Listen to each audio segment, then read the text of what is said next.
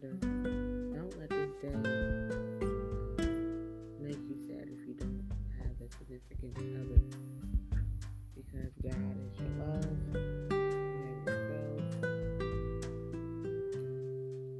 Love yourself.